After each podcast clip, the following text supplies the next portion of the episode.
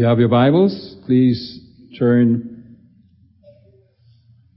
to 1 Corinthians chapter 13.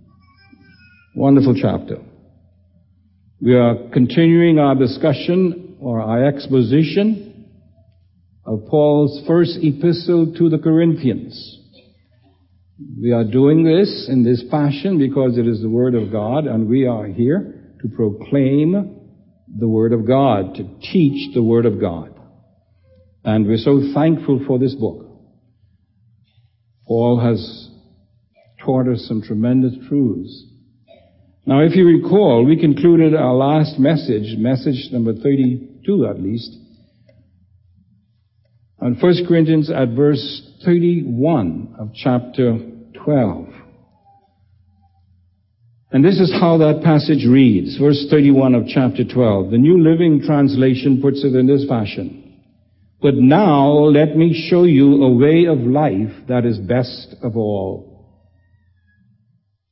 My paraphrase of that is, let me explain to you a guaranteed way you can solve all the problems you're experiencing at Corinth.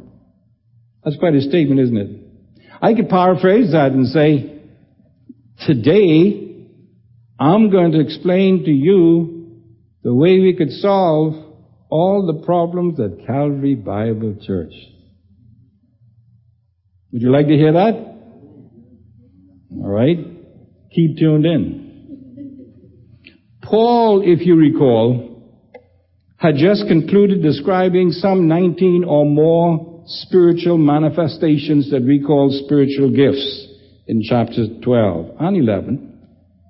And he also described the amazing dynamic that occurs when these gifts are manifested within the body of Christ by members of the incredible body of Christ. There's a wonderful dynamic that occurs that can occur nowhere else other than amongst the people of God.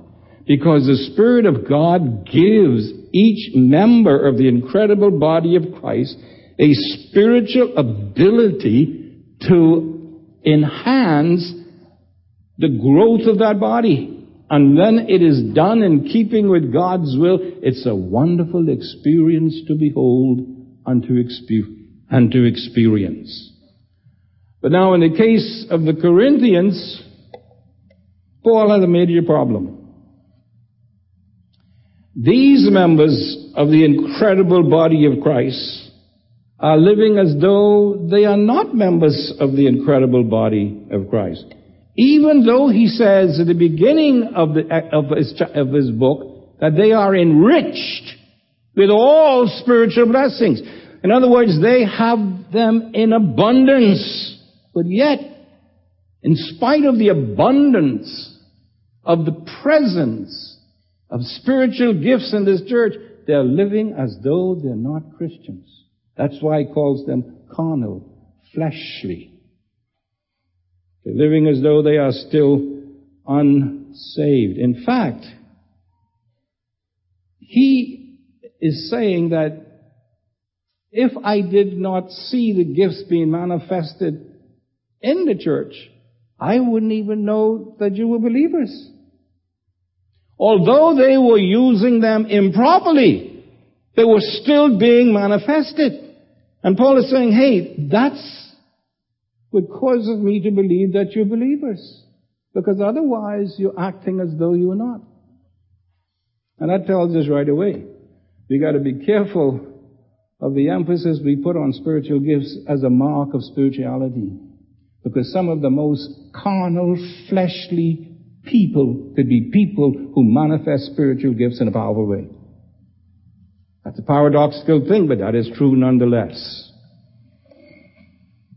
Having discussed then their unchrist-like behavior and attitude toward one another, beginning way back in chapter 1 and all the way to the end of chapter 12, Paul now says in effect, after talking about all of the problems that have been caused in the church, involving also the use of spiritual gifts. After dealing with all of these things, he says in chapter 12 verse 31, let me explain to you a guaranteed way you can solve all the problems you're experiencing at Corinth. And then he brings us to chapter 13, the love chapter. Isn't that beautiful? How many of you all have memorized 1 Corinthians 13? Only one? Two. That's amazing. That shows you the difference. You know, that was one of the main passages that young people used to study or memorize in, in Sunday school.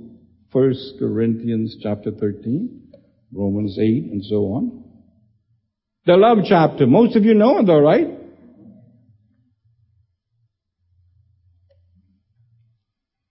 Now, unbelievably though, this is probably one of the most misapplied chapters in the entire Bible. Although it's probably one of the most loved and well known, it is also probably one of the most misapplied.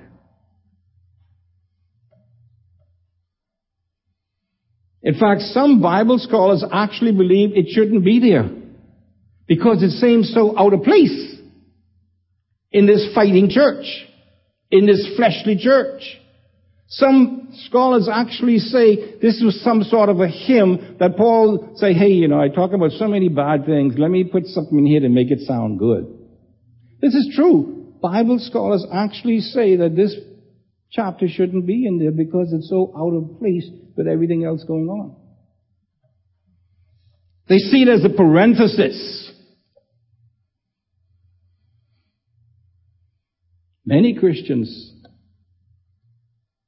take this chapter out of its immediate context and apply it to what?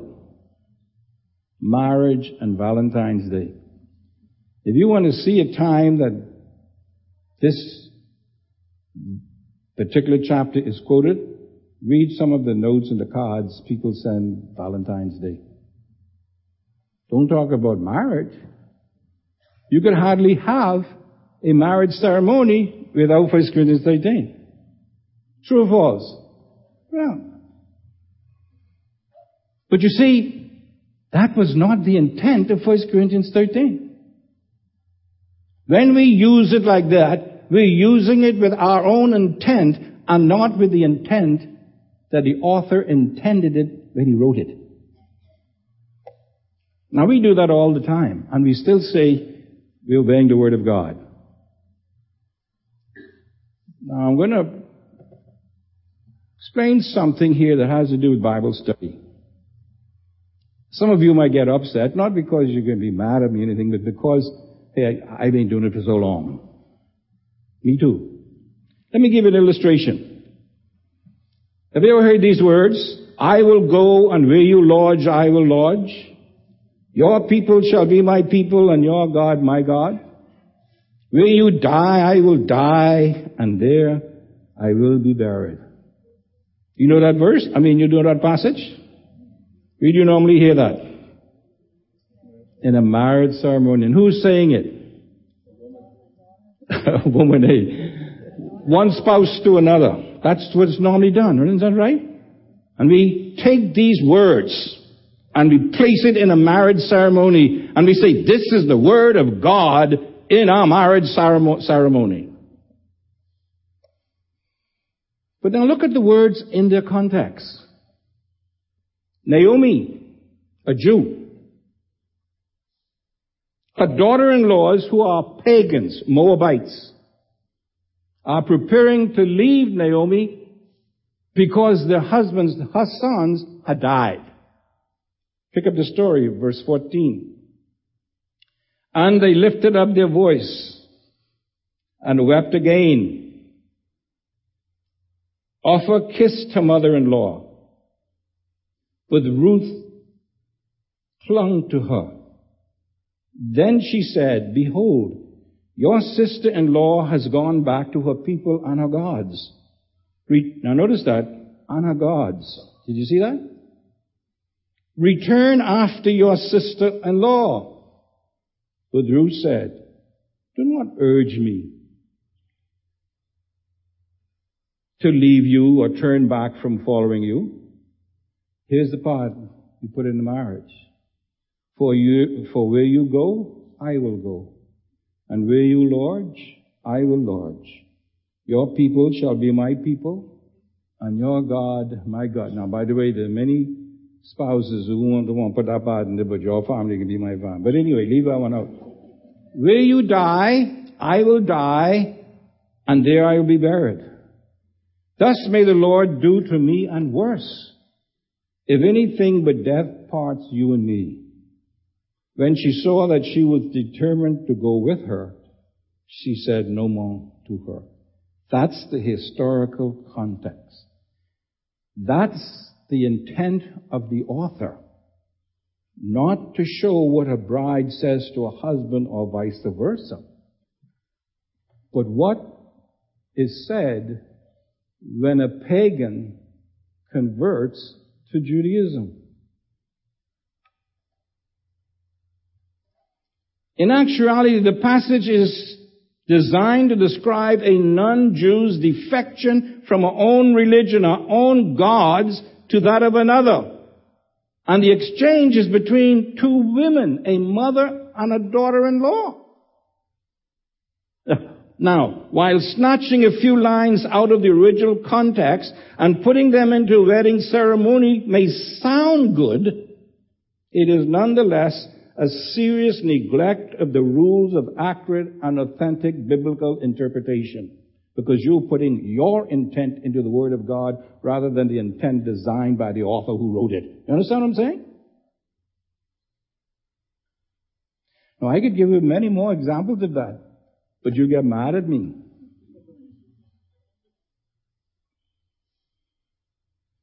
That was not the intention of the inspired author for that passage to be used in a marriage ceremony.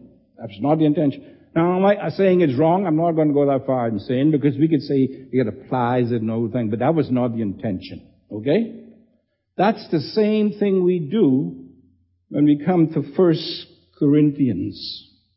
And the only way we could understand what Paul is saying to the Corinthians about how to cure the problems in the church is if we keep that in its context. If we take it and put it into marriage, we wouldn't know what Paul is talking about. If we take it and talk about Valentine, we wouldn't know what is being said. You understand what I'm saying? As far as the intended author was concerned. Oh yeah, we will feel good ourselves about saying, hey, doesn't that sound good saying it to my wife, my husband? Doesn't that sound good saying to my Valentine? It may, but you can't say it's the word of God in that case. Are you following me? Probably, but you don't like it. But it's true nonetheless. So we're going to try to keep 1 Corinthians in the context that it was intended to be kept. But first, let's read it together. It's on the screen. Please let's read it in unison. And after I count three, we'll go. One, two, three. If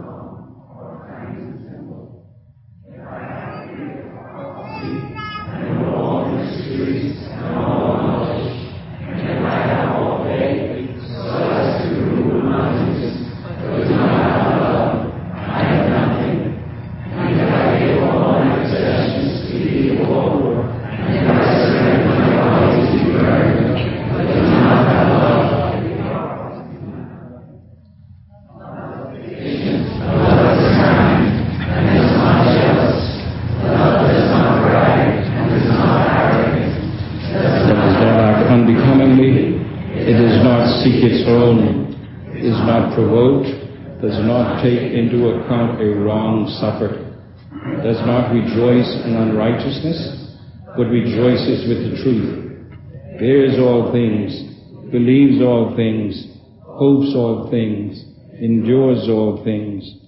Love never fails.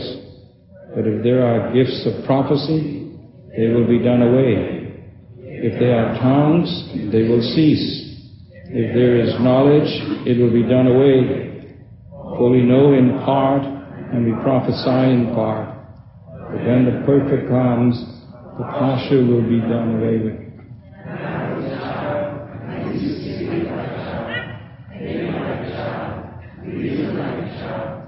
When I became a man, I did away with childish things. For now we see in the mirror dimly, but then face to face.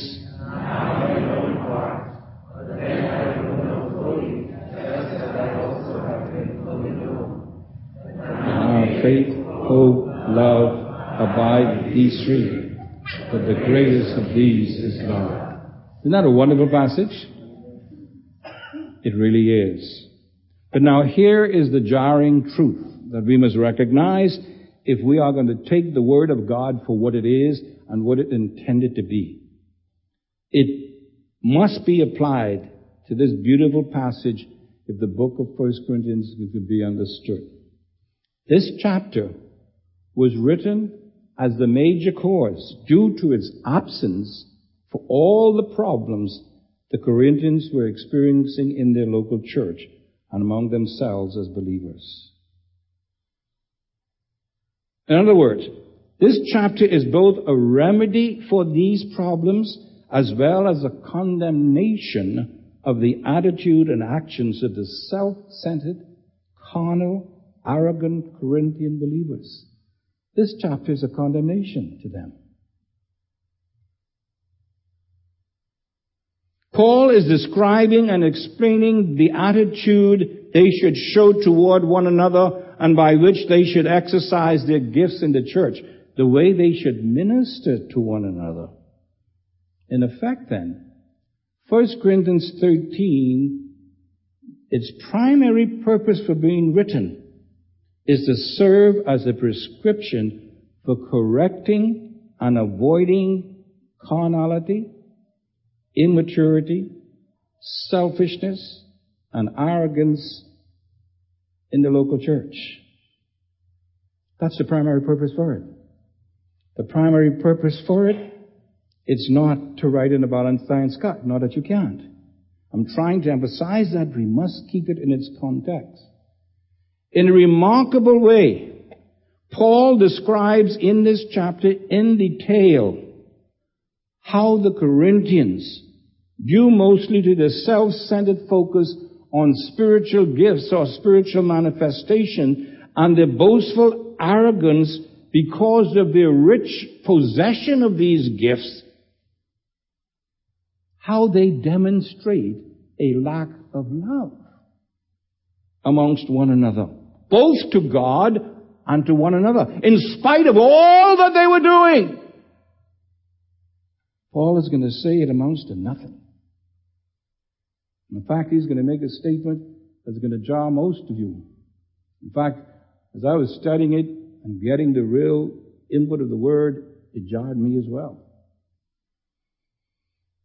Paul is saying that this virtue was lacking in every area they were complaining about or fighting over. It says, in every instance, love was lacking. And so in summary, looking at the whole passage, he shows that they were fighting over temporal things rather than eternal things. He shows that they were demonstrating spiritual childlikeness rather than spiritual authority, rather than spiritual maturity. And on top of that, they were actually making themselves to be absolutely insignificant to the growth of the church rather than being as significant as they boasted to be.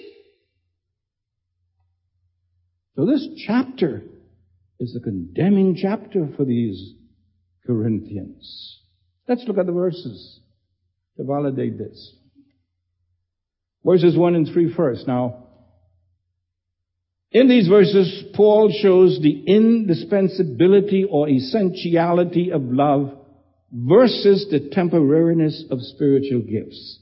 The essentiality of love versus the temporariness of spiritual gifts. He's trying to make a point.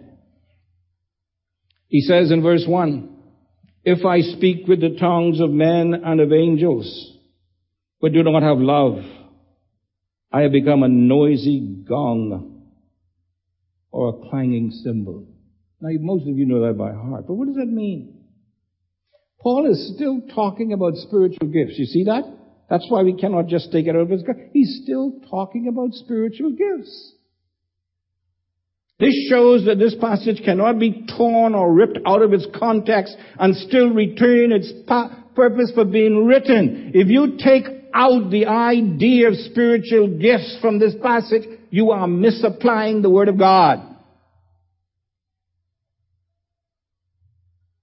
Now here in verse 1, he's referring to the gift of tongues or the gift of languages. One of the major problems in the Corinthian church and the one that they boasted of more than any other. And that's why he takes it on first. In chapter 1 verse 5, he said they were enriched in speech. Now that means that they were enriched in the gift of languages. They had plenty people speaking in tongues. They had a lot of people speaking other languages. That's what he means enriched in speech. Paul is addressing then this gift specifically the gift of tongues or the gift of languages. Now we got to be careful with this verse.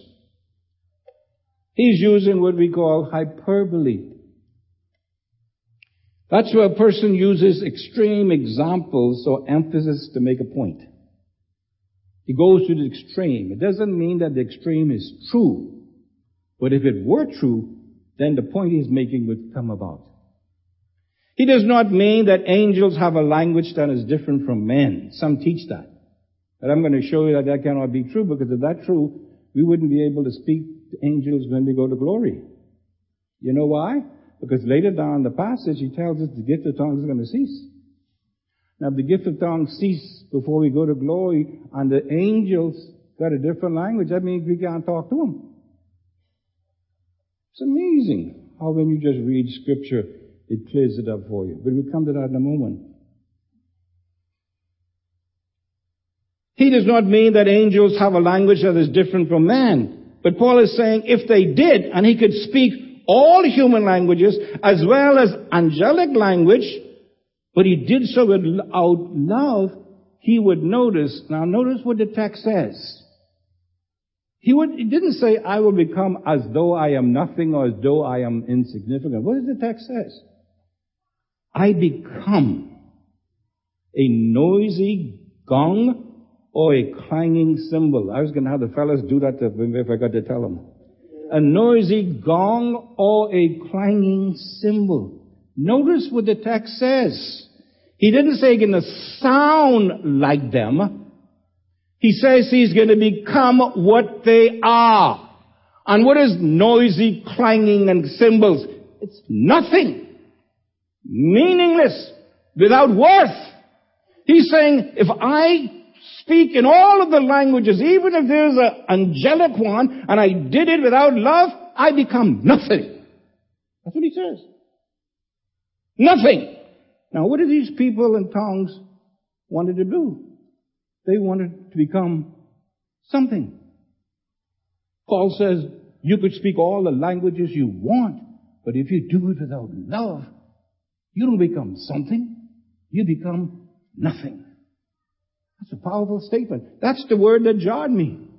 And you can see he didn't only use it once. You become nothing. He uses two and three times. You, you become nothing, nothing, nothing, nothing as far as the program of God is concerned and the growth of the people is concerned.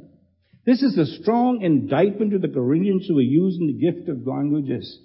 They wanted to prove themselves to be something or somebody special by, by, the, by the exercise of these languages.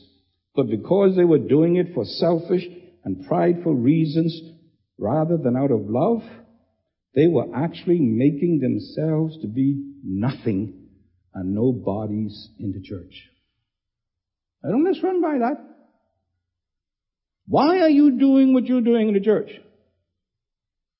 Why am I doing what I'm doing? What is the motivation, the reason? Am I doing it just to be popular? Just to be noticed? Just to be recognized? You know what Paul says? If you're doing it for that reason, you're nothing. I'm sorry, that's what the text says. If you do it apart from love, you're nothing. Or you may think you're somebody because you get all the plaques, you get all of these recognition. But Paul says if you did all that, I don't care how long you've done it, I don't care where you've done it, I don't care how you've done it, but if you've done it without love, you're nothing. That's the word of God. Now if that don't jar you, I don't know what will.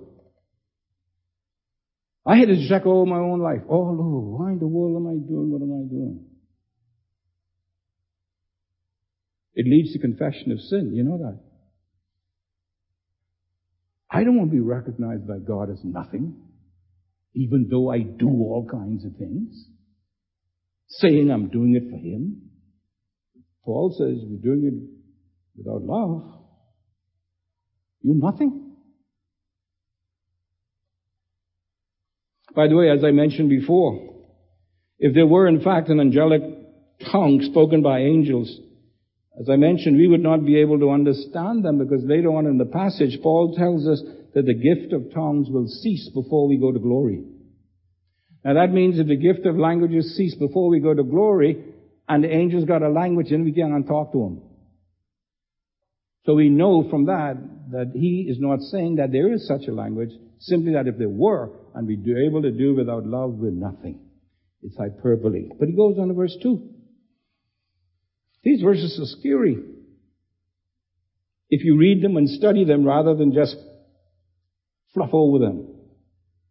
If I have the gift of prophecy and know all mysteries and all knowledge, and if I have all faith, notice the alls, hmm? This doesn't mean little bit, you know.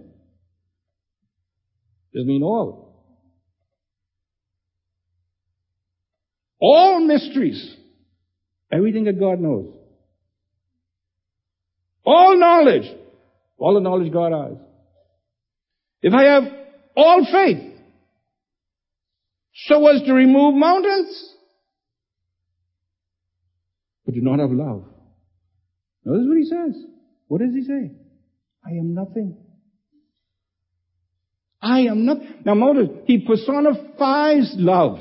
Love is, going to see that when we come to verse 4. Love is this, love is that, and so on. But if you don't have love, when we exercise these gifts, when we minister for God in the church, we're nothing. Now Paul is referring to the gifts that deal with knowledge of God's will. Again, this is solid evidence that Paul is using hyperbole or extreme exaggeration to prove or emphasize his point rather than it being actual fact. Because you notice now, if somebody did in fact have all knowledge, if they understood all mysteries, and if they have all faith, they would be God.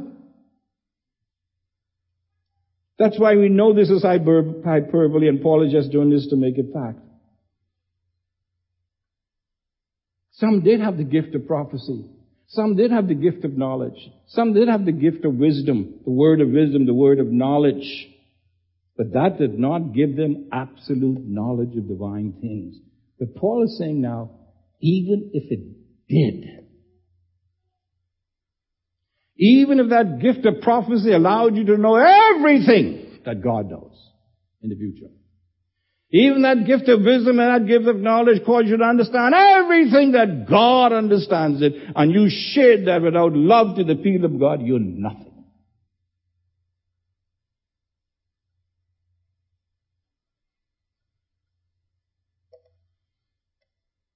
I am nothing, he says. He says the same thing about the gift of faith. If I have all faith so as to remove mountains but do not have love, I am nothing. All faith, absolute faith is useless without it being demonstrated in love. No matter who possesses the gift to its ultimate, if it's manifested amongst the people of God without love, he didn't say the gift is nothing. He said, you're nothing. I am nothing. He is nothing. Now if that don't scare you. I don't know what can. Because he's talking about the people of God relating to one another in the church. He's talking about how we serve one another, how we relate one another. That's what he's talking about. And if he says we don't do it with love, we're nothing. He's emphasizing, I say, the absolute essentiality and indispensability of love when we minister in the church. Now this is really something.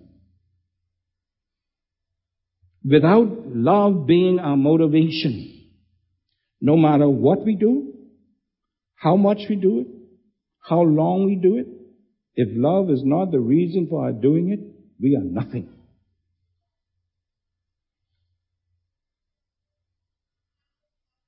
That's what the text says. Now you could like it or not like it, but that's what the text says. Look at verse 3. He isn't finished yet. He gives an even greater extreme example. If I give all my possessions to feed the poor, and if I surrender my body to be burned, but do not have love, what is the result? It profits me nothing. See that word profits me nothing? That's the word Solomon uses when he says all is vanity. Vanity is to have something without profit, no value to it. Well, not no value, no profit to it. Paul says if you have the gift of giving, because that's what he's talking about now, if you have the gift of giving that enables you to give everything you possess to feed the poor, all the refugees in Haiti, all the refugees in Japan, Africa, the Bahamas, or wherever, if you do it for selfish reasons and not out of love, just to get your picture in the paper, just to get your news, get in the news media, Paul says, you're nothing. All of that has no profit.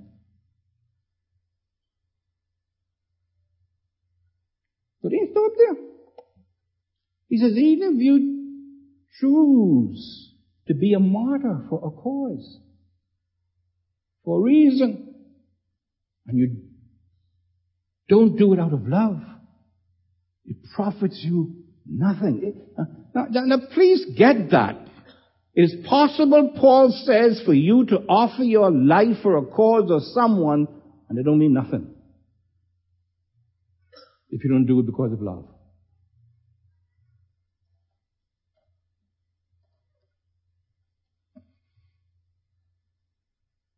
Paul is saying, no matter what gifts or abilities we have, no matter how we may look like we're so dedicated, no matter how many say, I gotta come out late to do this, come out late to do this, I do this, I do that, I do what. Say, I don't care about none of that. Unless you're doing it with love. Because if you're not, it's a waste of time. And as far as God is concerned, you're nothing to the church. That's 1 Corinthians 13. Did you ever see that there before like that? That's because of how lightly we handle the Word of God. We want the Word of God to say what we want it to say rather than take it for what it says. Let me say, tell you something now. If you want that kind of preaching, please don't come back to Calvary Bible Church. So now, having dealt with the indispensability or essentiality of love versus the temporariness of spiritual gifts, see, Paul says all of those things I can do away with but not love. We can talk about that later on. But now he moves on to verses 4 through 7 to describe the excellencies or the virtues of love. And boy, now this is a fantastic passage, but it's also a scary one and a condemning one when you look at it in its context. Now when you take it out of context, it's beautiful. You'll go and you'll cry over these words. Oh boy, that's so loving. That's so nice. But when you read them with the intent that God had for you to read it with, you're going to fall down before Him and ask for forgiveness. Let's look then at the Word of God. Love is patient. Love is kind and is not jealous. Love does not brag and is not arrogant. Now remember now, If you have any of these things in God's sight, then you're working, you're nothing.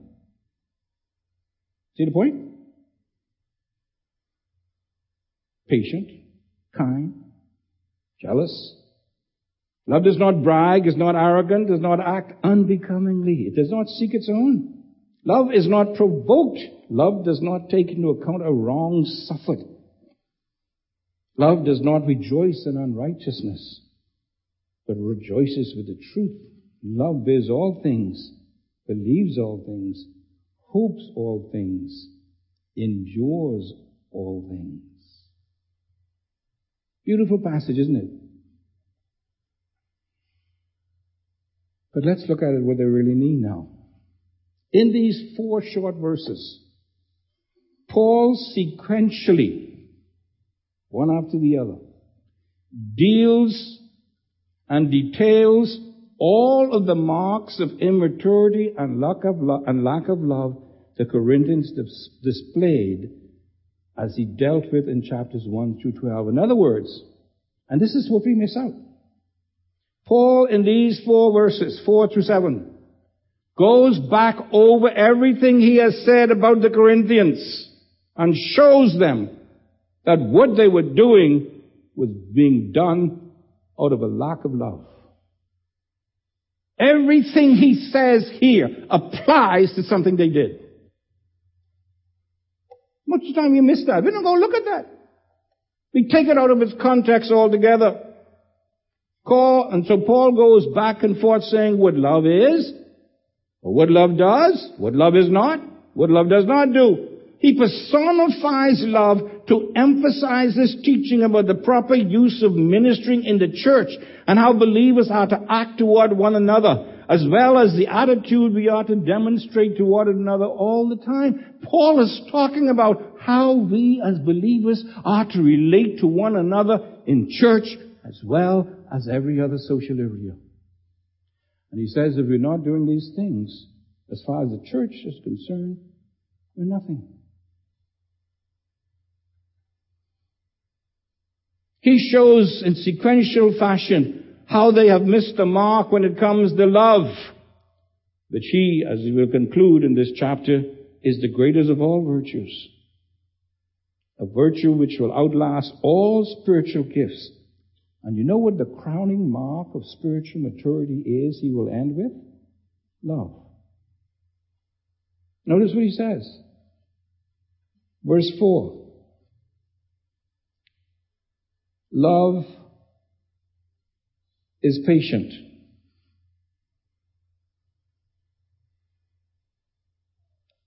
This is what Paul said about them in chapter 3 verse 3. For you are still fleshly. For since there is, notice now, jealousy, since there is jealousy and strife among you, are you not what? Fleshly. Are you not walking like mere men, unsaved people? For when one says, I am of Paul, and another, I am of Apollos, are you not mere men acting as unsaved? Notice he says jealousy. Put it into context now. Love is not jealous. Paul puts it in the context of when we fight over preachers. They will fight Noah, Paul, Peter, Apollos, and so on. Paul says, now when you all get out there, and you all say, well, I ain't coming tonight because Paul ain't preaching, Peter preaching, that's a mark of jealousy. You understand what I'm saying? See, put it in the context. You are still fleshly. For since there's jealousy and strife among you, are you not fleshly? Are you not walking like unsaved men? Give me an illustration, Paul. Then you say, I want Paul to preach, and another say, I want Apollos. That's jealousy. That's strife. That's a lack of love. You are nothing when it comes to the church. You see how powerful this chapter is? If you read it in context? He says, love does not brag and is not arrogant. Now Paul spoke about this in chapters 3 and 4. He talked about it when he says that no one boast in man because he, they were boasting in some of the men. Paul is greater than Paul is, Paul is greater. That's wrong. That's a lack of love. Some have become arrogant, Paul says. Now he says, love does not brag and is not arrogant. They were puffed up with pride when they were talking about the different preachers. Paul says love will remove all of that pride and will replace it with a desire to promote every preacher, not just one. You see, uh, you see how personal this chapter is? Love does not act unbecomingly. It does not seek its own. Remember when he talked about the Lord's table in chapter 11? This is how he concluded. Therefore, when you meet together, it is not to eat the Lord's Supper. For in your eating, each one takes his own supper first. See that? That's unloving. That's why some were being killed by God. That's why some were sick. Because of their unloving spirit. This is a powerful passage if you see what God is saying to us. Love is not provoked. It does not take into account a wrong suffered. Now this is something. You see, each one of these, we could take a week to talk about and illustrate. Paul dealt with this in chapter 6 regarding taking one another to court. Why do you do it? Paul's answer, because you don't love. Notice how he concludes. Actually then, taking people to court, it is already a defeat for you. In other words, you don't have to wait to see what the judge says to see who wins. Just to take the action that you already lost. It is already a defeat for you that you have lawsuits with one another. Here it is now. Why not rather be wronged? Why not rather be defrauded? On the contrary, you yourselves wrong and defraud. You do that, you do that even to your brethren. He says, you don't only do it to unsaved people. You do to those who say you're members of the body of Christ that you're going to spend eternity with. You take them to court to get some money back right now. He said, what is the root cause of that? Lack of love? That's what it says. Verse 6. Love does not rejoice in unrighteousness, but rejoices with the truth. Paul dealt with this in chapters 5 and 6 when he's talking about the immoral person. This is what he says in chapter 5. It is actually reported that there is immorality among you, an immorality of such a kind as does not exist even among the Gentiles, that someone has his father's wife. You have become arrogant, have not mourned instead, so that the one who had done this deed would be removed from your midst. These people were actually proud of the fact that they had someone in their assembly that was living in an incestuous relationship. What were they saying? Boy, we kind of, aren't we loving? Look at that.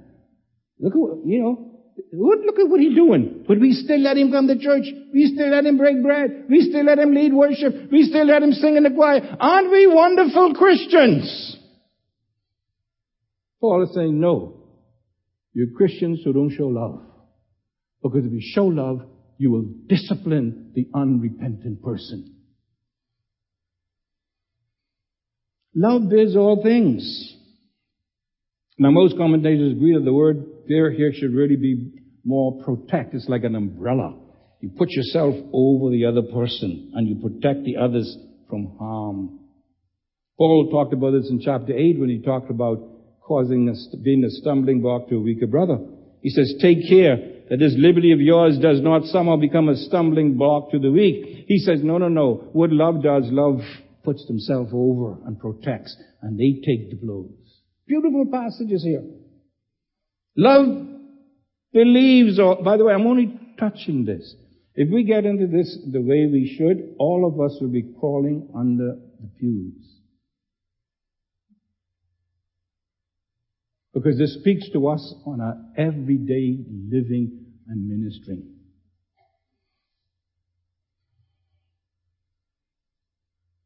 Love believes all things. That doesn't mean that you open to all kinds of foolishness and being taken advantage of. No, no.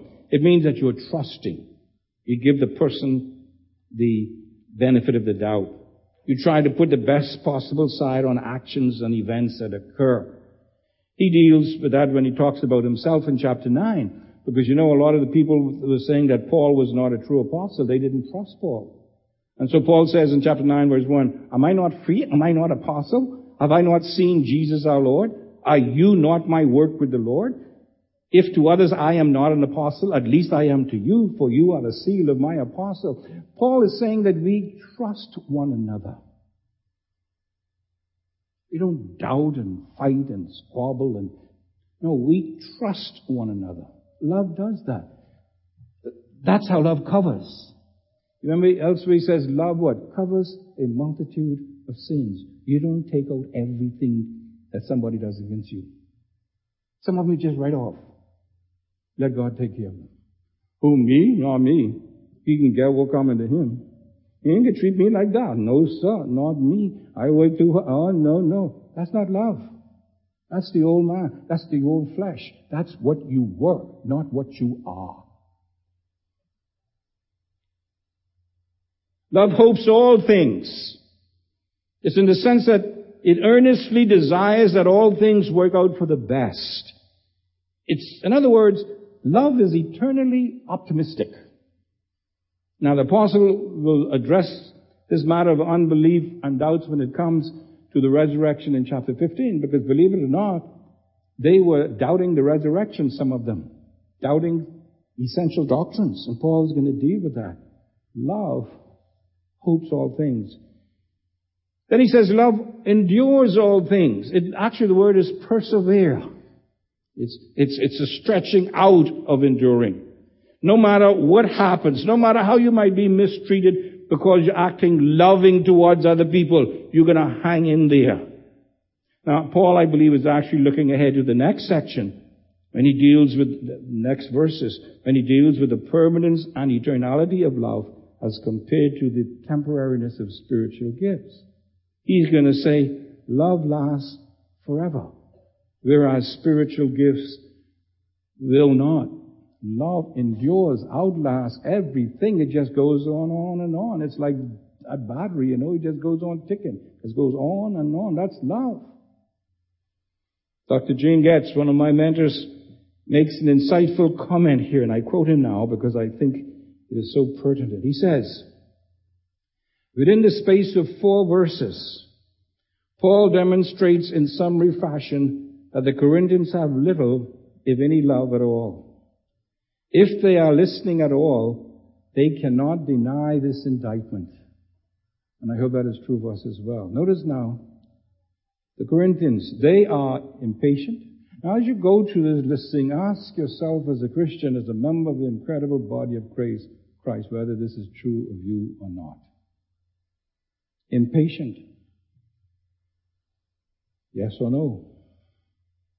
Proud. Yes or no? Rude. I like that one. No, I don't mean I like that one, but you ever hear people says, you know, when they talk rough and hard at you, say, that's just me. That's who I am. You ever heard that? And they like to excuse it? No, that's rude.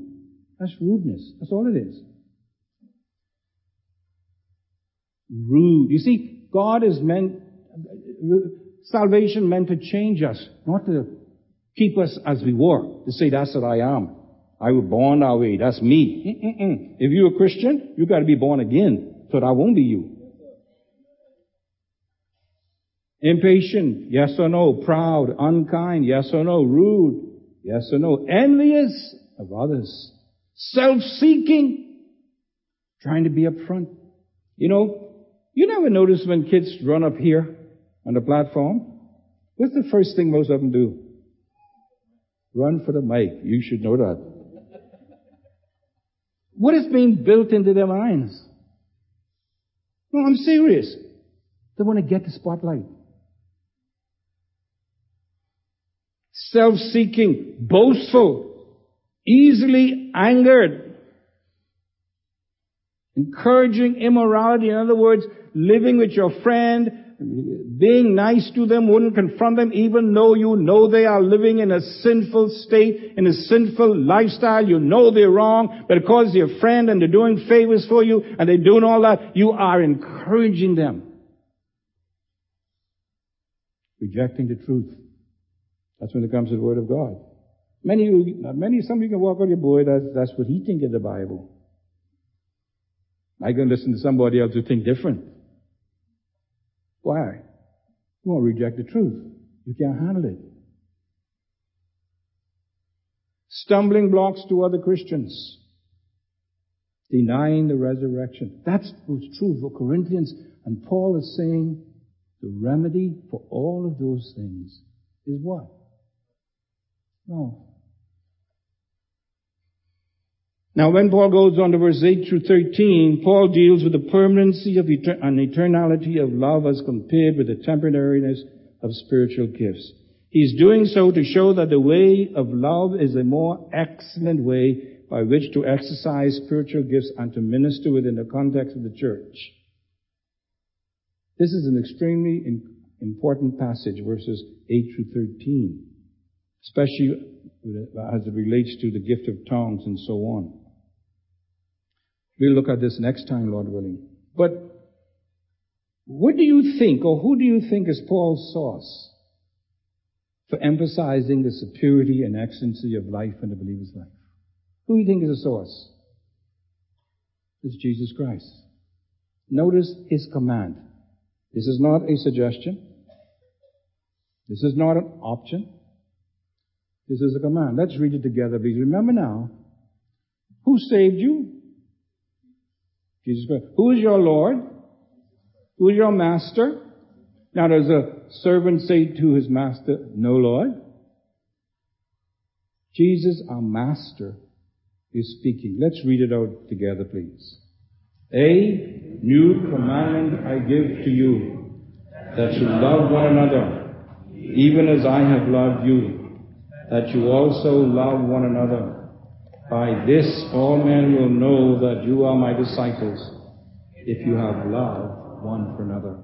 That's our master. Now to put it in the context, by this will all men know that you're my disciples if you show love when you minister in this church and when you relate to one another.